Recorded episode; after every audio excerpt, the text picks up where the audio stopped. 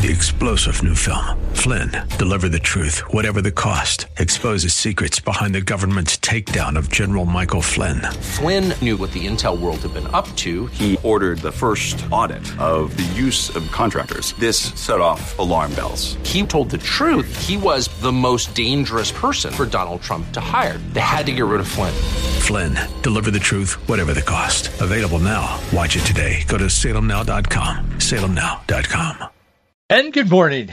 I'm Gary Randall. Thank you so much for joining me today. It's Friday, September the 29th, 2023, in the year of our Lord. On September 29, 1938, British, French, German, and Italian leaders concluded that Munich at the uh, Munich Agreement that was aimed at appeasing Adolf Hitler by allowing Nazi annexation of Czechoslovakia's Sudetenland. Today in 1789, the U.S. War Department established a regular army with a strength of several hundred men. Today in 1929, London's reorganized police force started. They went on duty. They became known as Scotland Yard. Today in 1962, Canada joined the space age. It launched Alouette 1 satellite from Vandenberg Air Force Base in California. And today in 1965, President Lyndon Johnson signed the National Foundation on the Arts and the Humanities Act of 1965, creating the National Endowment of the Humanities, the National Endowment for the Arts. That is one of the worst, most degrading things that a president has ever done in the in recent history of the United States, in my opinion. That those that National Foundation of Arts and the Humanities Act the National Endowment of Humanities and the National Endowment for the Arts has created more vile, um, rotten, immoral, so-called art than anyone in the history of this nation. I don't know what Lyndon Johnson was thinking, I guess just to appease the left and trying to create a name for himself. They're the people that under the guise of art have put out like mass. I mean, and the and our tax money goes to these people. They're commissioned through these in the endowment uh, of the arts and endowment of the humanities. They have created art, quote unquote, such as a, a jar filled with urine with a cross inside. And I could go on and on the list just from memory. It's very, very troubling, but that is what it is. But that's what was started by Lyndon Johnson, 1965. Today in 1978, Pope John Paul I was found dead in his Vatican apartment just over a month after becoming head of the Roman Catholic Church. Senator Dianne Feinstein passed away last night. You may have heard that on the news this morning. She was 90 years old. Governor Gavin Newsom will appoint her someone to her fulfill her term in her seat. There's a lot of pressure this morning on Newsom to uh, go as far left as he possibly can. I've seen no indication that he'll resist that, but we'll see what happens. Anyway, she was the oldest, I think the oldest woman. I'm, I might be wrong on this. I think she was the oldest woman ever to serve the or the longest term of a woman in Congress, I think. There's a news piece that is hard to find this morning. I want to particularly talk to those of you in Oregon just for a moment, but for all of us, we should know about this. The news is shying away from this. They're not covering it for obvious reasons. At least I, I looked at some local news stories and I, I couldn't find it anywhere, but I did find it in, of all places, Charlie Kirk's organization, Turning Point USA, based in Scottsdale, Arizona. They said a male student who identifies as a female was captured on video violently attacking a female classmate in the halls of an Oregon middle school. The students reportedly attend Hazelbrook Middle School in Tualatin School District near Portland, Oregon, Tualatin is a um, close, fairly close suburb of Portland, Many, most of you know that. The video shows multiple students filming while a transgender identifying student violently throws a female, a girl, to the ground after hitting her several times, grabbing her hair, using it to fling her side to side while screaming at her. None of this, I couldn't find any of this in the in the news. It just isn't news. Crying, the young female victim said in shock, I can't breathe, I can't breathe after the vicious attack. It's unclear what provoked the student to attack the classmate, if anything. However, the Tualatin police responded to users on X, formerly Twitter, informing the public that they are currently investigating the assault. But they said, because it involves juveniles, we are unable to comment further. Well, I suppose there is a thread of truth in that. I mean, they don't put out names and things of juveniles, but I think it is with some glee that a lot of the people on the left are just burying this story because they don't want it out there. Charlie Kirk responded. He's a good guy. He's the CEO and the founder of Turning Point USA. They have 260,000 people involved in that thing now nationally, and it's it's just a, a, a movement. He's a very committed Christian, and most of the people involved with him, the kids and students and so on, are Christians, but not all of them. Some of them are just conservative. They're not necessarily Christians as we would identify them. But anyway, he said investigated when she was clearly attacked from behind by a biological male that is far stronger. It was planned and recorded. You cannot go this you cannot let this go or it'll happen again and again. Kirk shared the horrifying attack as well. He said a male student sneaks up on a female student at Hazelbrook Middle School in Tualatin, Oregon. He slams her to the floor before pulling her hair and punching her in the face multiple times.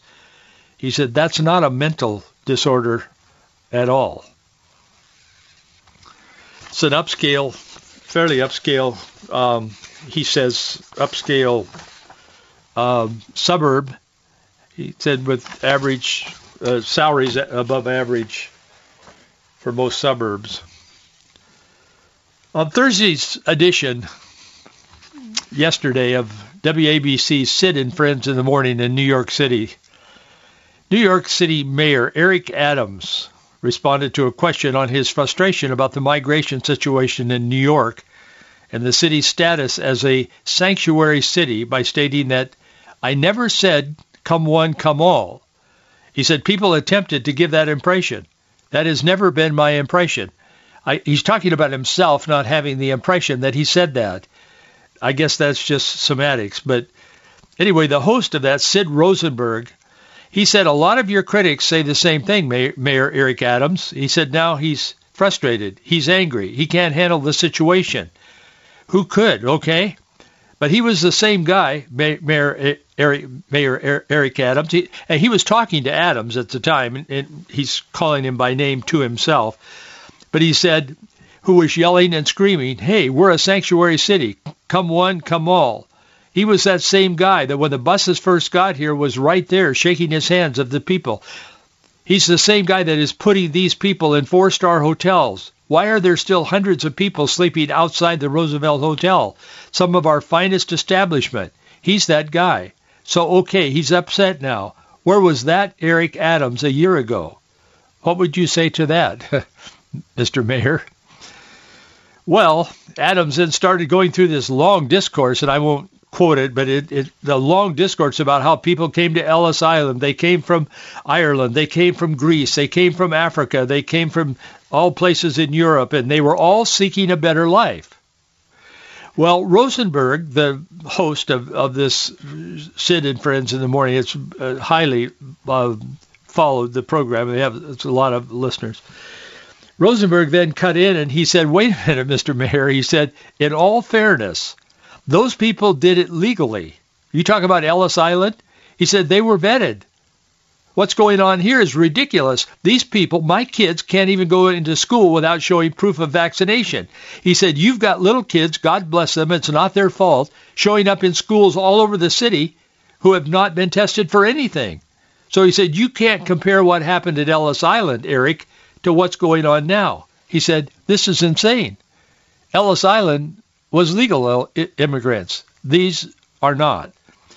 Adams responded and he said, well, first let me be just be clear on something. He said, I'm very passionate and I find it disrespectful whenever someone shows passion.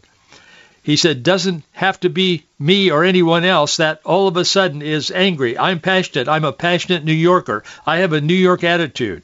What I did is what all of us have. We all have done in this city. There's a reason the Statue of Liberty, folks, sits in the harbor and on and on and on. That is a pathetic attempt of the mayor of the largest city in America trying to get around the idea that these people are way out to lunch and they're hypocritical. They're the Pharisees of our times. So is the president. The Pharisees of the New Testament were known as those who wrapped their righteous robes around themselves while publicly professing their devotion to God and to personal virtue. They were hypocrites.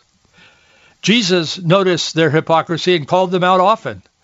In fact, one time he called this group of people, the Pharisees, he called them whited sepulchres, tombs whitewashed white on the outside and rotten on the inside. The next time a person, excuse me, on the so-called Christian left, a sojourner, they like to call themselves, begins to explain to you how open borders is an act of righteous biblical compassion, share the following story with them, the story I'm about to tell you, including what the Bible says about illegal immigration. I'm going to give you some resources in just a moment.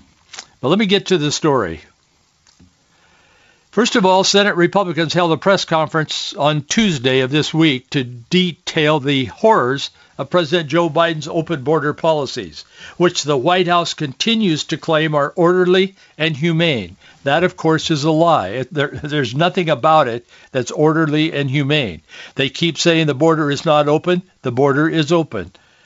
Thousands, tens of thousands are crossing the border. We don't know who they are. We don't know what diseases they carry. We don't know what their intent or motive is. Maybe it's coming here to have a better life. Maybe it's coming here to get money to send back to their impoverished family in Central America. I've been with these families. I've spent time with them. I've lived with them at short periods of time for a week or two at a time, not for a long period of time. I've been in their homes. I've helped them start churches, build churches. I know those people in Central America, and they're poor. They're very poor. And a check from their son or daughter in the United States working would be very helpful to them. I get all that. I also know that God loves them, and he cares about them. But I also know that the Bible is very, very clear about illegal immigration. God designed the world and the population of the world around borders and national sovereignty. And there is an abundance of Bible teaching that supports that. Alabama's freshman senator Katie Britt didn't hold back after she'd been taken to the border. First time she'd been there, apparently. She talked about the women she met during a recent visit to the U.S. southern border. Senator Marsha Blackburn, Ted Cruz, and others took her down to the border she was deeply moved, in fact, passionate. I hope you are as well. I, I, I'm not sure we're set up to play her comments in my studio, so I'm not going to attempt to do it and put you through it and give a heart attack to all of the engineers in the different stations that we're on. But I'm tempted to. But go to our website, website faithandfreedom.us, and um, you can see that see that on a blog that I wrote today on that on our website faithandandfreedom.us. And on there is a video of her. It's about three or four minutes long. It's not not very long, but she's talking about her experience there. She's very very passionate. And uh, Ted Cruz is with her, Senator Marsha Blackburn, and some others uh, from the from the Senate are there with her but she is, is she said this is not the American dream. That's an American nightmare. And it blows up the hypocritical notion that Biden's open border policy is somehow Christian and compassionate. She goes on and on about it. She's, I mean, she's really, she talks about how that she and Marsha Blackburn talked to one woman that was there, and, and this woman explained to her she she had no idea what she was getting into. When she started coming, they told her the border was open, and she found out, you know, a, a lot of things she didn't know, and blah blah blah. But she said she talked about how she's being raped multiple times every night. She told them how the men come in and the men go out it's a horrible, horrible mess at the border. Republicans are in a spending fight with Democrats now as a government shutdown looms with no end in sight for the flow of illegal immigrants into the country. And the immigration issue is tied to some of the Republicans resisting signing off on this bill to so keep our government so-called in business and not shut it down. The government doesn't get shut down if they don't sign a bill. I mean, that, that is very misleading. Yes, there are some things that are shut down, national parks, and there's a list of them, but there's a whole list of things that aren't shut down. I'm not saying that it's it's non-consequential, but it isn't at all the way it's presented. Everything is a horror story today in our culture, whether it's climate change, whether it's the government's going to get shut down. They, I mean, the lights are not going to go out. We're not all going to be living in darkness. I mean, I hope they work something out, but good grief. We go through this every how many months? You get tired of it. But anyway, it's crisis time again, and they're talking about that. But the the issue has to do with uh, about f- the border, and if they could work out something on the border, I, I suppose that some of the the Republicans that are are refusing to go along with any kind of a deal that uh, Kevin McCarthy, Speaker McCarthy, comes up with, so they're working on that, but it's tied to this border thing, and this border issue is a is a growing cancer on America and on on the world because we can't function under this leadership. This was a feature story, and of all publications, it was in the New York Times, and I know the motive behind the story. It wasn't to make my case, but I think it kind of does. And I want to share this from you. It's called The Kids on the night shift. New York Times yesterday. They're exposing an underground labor market that's made up of illegal immigrant minors in American factories. The work shift, uh, the work night shifts in dangerous conditions to pay their human smuggling debts and to satisfy their Mexican drug cartels. But they told one story. And again, this touched me. This kid's from Guatemala. I spent so much time in Guatemala. Again, I, I know those people. They're they're good people, most of them. The bad ones are really bad, but there's good people in Central America and Latin America and all, all over the world. But this one kid, it's a story, and I'm going to share it with you from the New York Times. Late on a Thursday night, Marcos, who had just turned 14, bundled up in a green rubberized overalls and a matching jacket that was too big for his slight shoulders. He packed a pair of steel-toed rubber boots and two layers of gloves because even a small tear could lead to a chemical burn.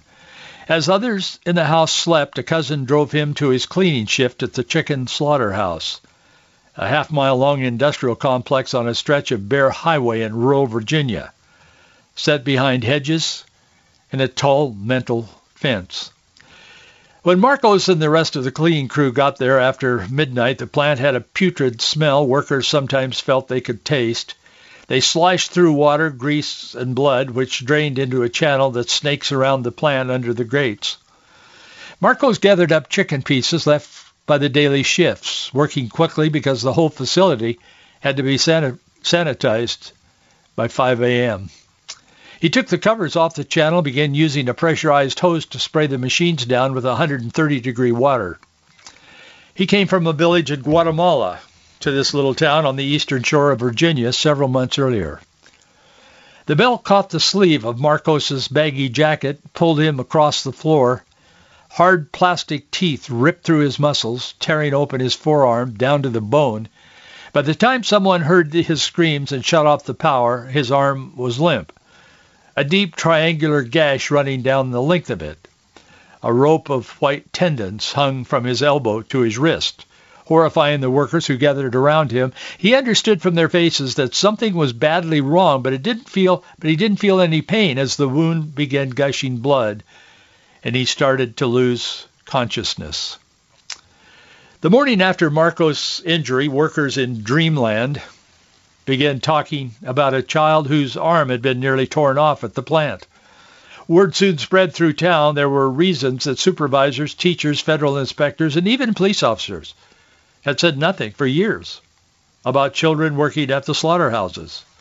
Everyone understood that the children under were under extraordinary pressure to earn money to pay off their travel debts and to help their families back home. Marcos woke up alone in a hospital room in a tangle of intravenous tubing and beeping machines. He knew the children were not supposed to work at the plant, and now he understood why.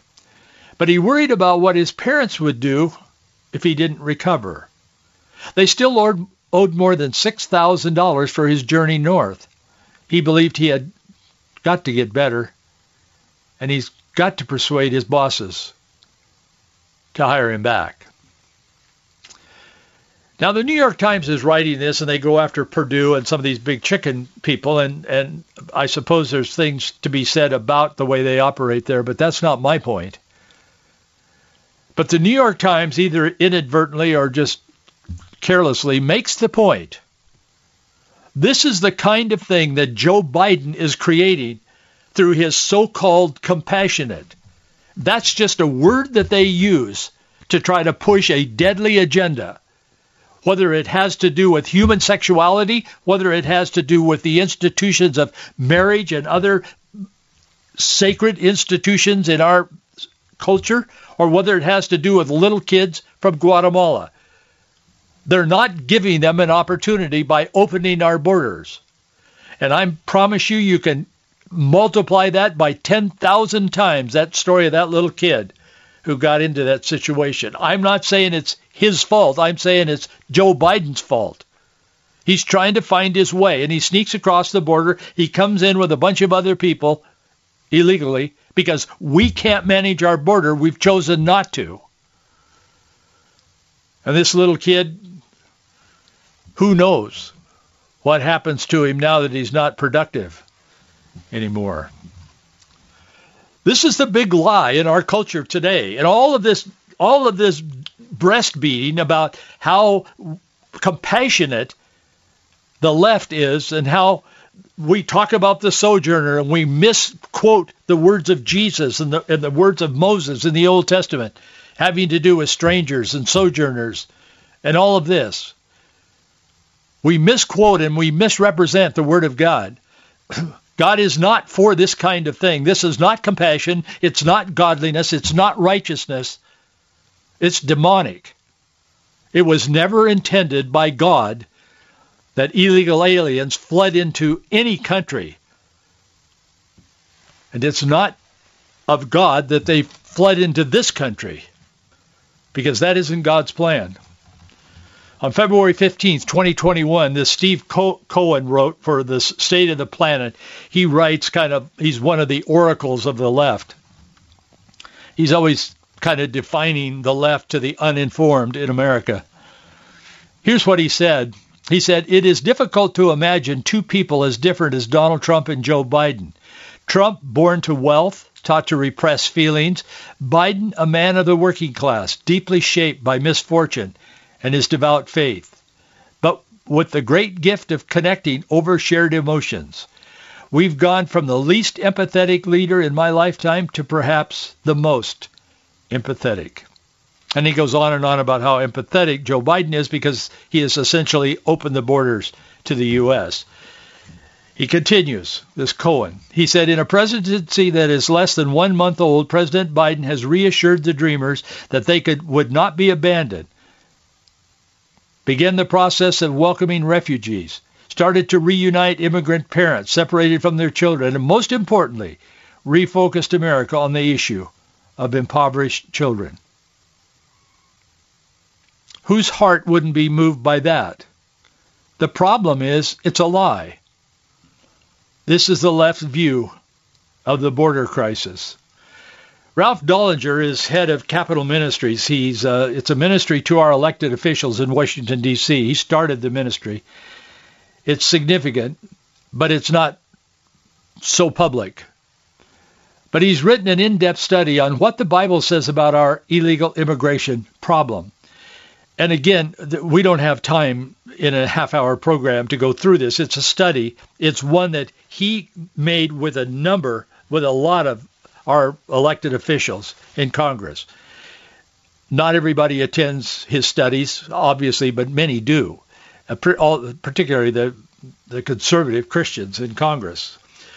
So I have taken that and I've put it into the my blog or my article today on our website. Again, we just don't have time, but I felt that it was important that we get out his research and his teaching, biblical teaching on this matter. And so I've put it in my blog. Often I will take just a summary of what someone has said and share it on the radio, and I'm going to continue to do that. But in this case, I felt very strongly that this whole thing needed to be out there. And I know some of you aren't on the internet, and I, I hear f- from you, and I, and I understand that. But most are.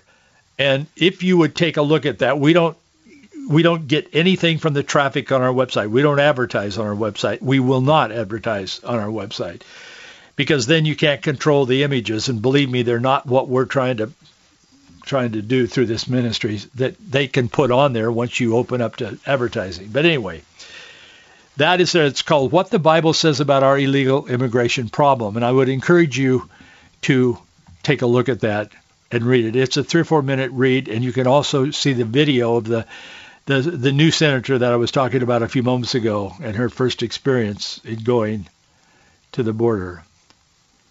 But based on biblical teaching, Drollinger says what follows from these exposited biblical principles are at least six applications relative to immigration. These need to be manifest in comprehensive immigration reform in order to create laws that are in line with and pleasing to God. And then he goes through them. Foreigners should not be allowed unregulated entry into a country. Borders and oceans should be impenetrable so as to discourage illegal entrance. Foreigners should not be able to partake in any government entitlements and so on. And he has all of the scripture to support that. It's very, very important. We're living in unbelievable times. The Bible calls them, Paul called them perilous times. They are. Yet God is good and God is with us. Each day I try to encourage all of you who are listening to this program that God is in control because he is. These are difficult times and it would be easier, and a lot of pastors do, to just avoid the issues of our day. They're tough. They're complicated in many cases. They're very, Satan is alive and well at the moment. But greater is he that is in you than he that is in the world. Have a great weekend. I'll see you here on Monday. Three star general Michael J. Flynn, head of the Pentagon Intelligence Agency, knew all the government's dirty secrets. He was one of the most respected generals in the military. Flynn knew what the intel world had been up to, he understood its funding. He ordered the first audit of the use of contractors. This set off alarm bells. The explosive new documentary, Flynn, Deliver the Truth, Whatever the Cost, uncovers the facts behind this scandal. Flynn told the truth. He was the most dangerous person for Donald Trump to hire. I find out the worst enemy that I'm going to face in my life is right here in America. They took my assessment and they wanted me to change it. And I was like, I'm not changing it. They had to get rid of Flynn with in-depth interviews, archival footage, and never-before-seen personal records of the man behind the headlines. I just felt like I was drowning. Flynn, deliver the truth, whatever the cost. Available now. Watch it today. Go to salemnow.com. salemnow.com.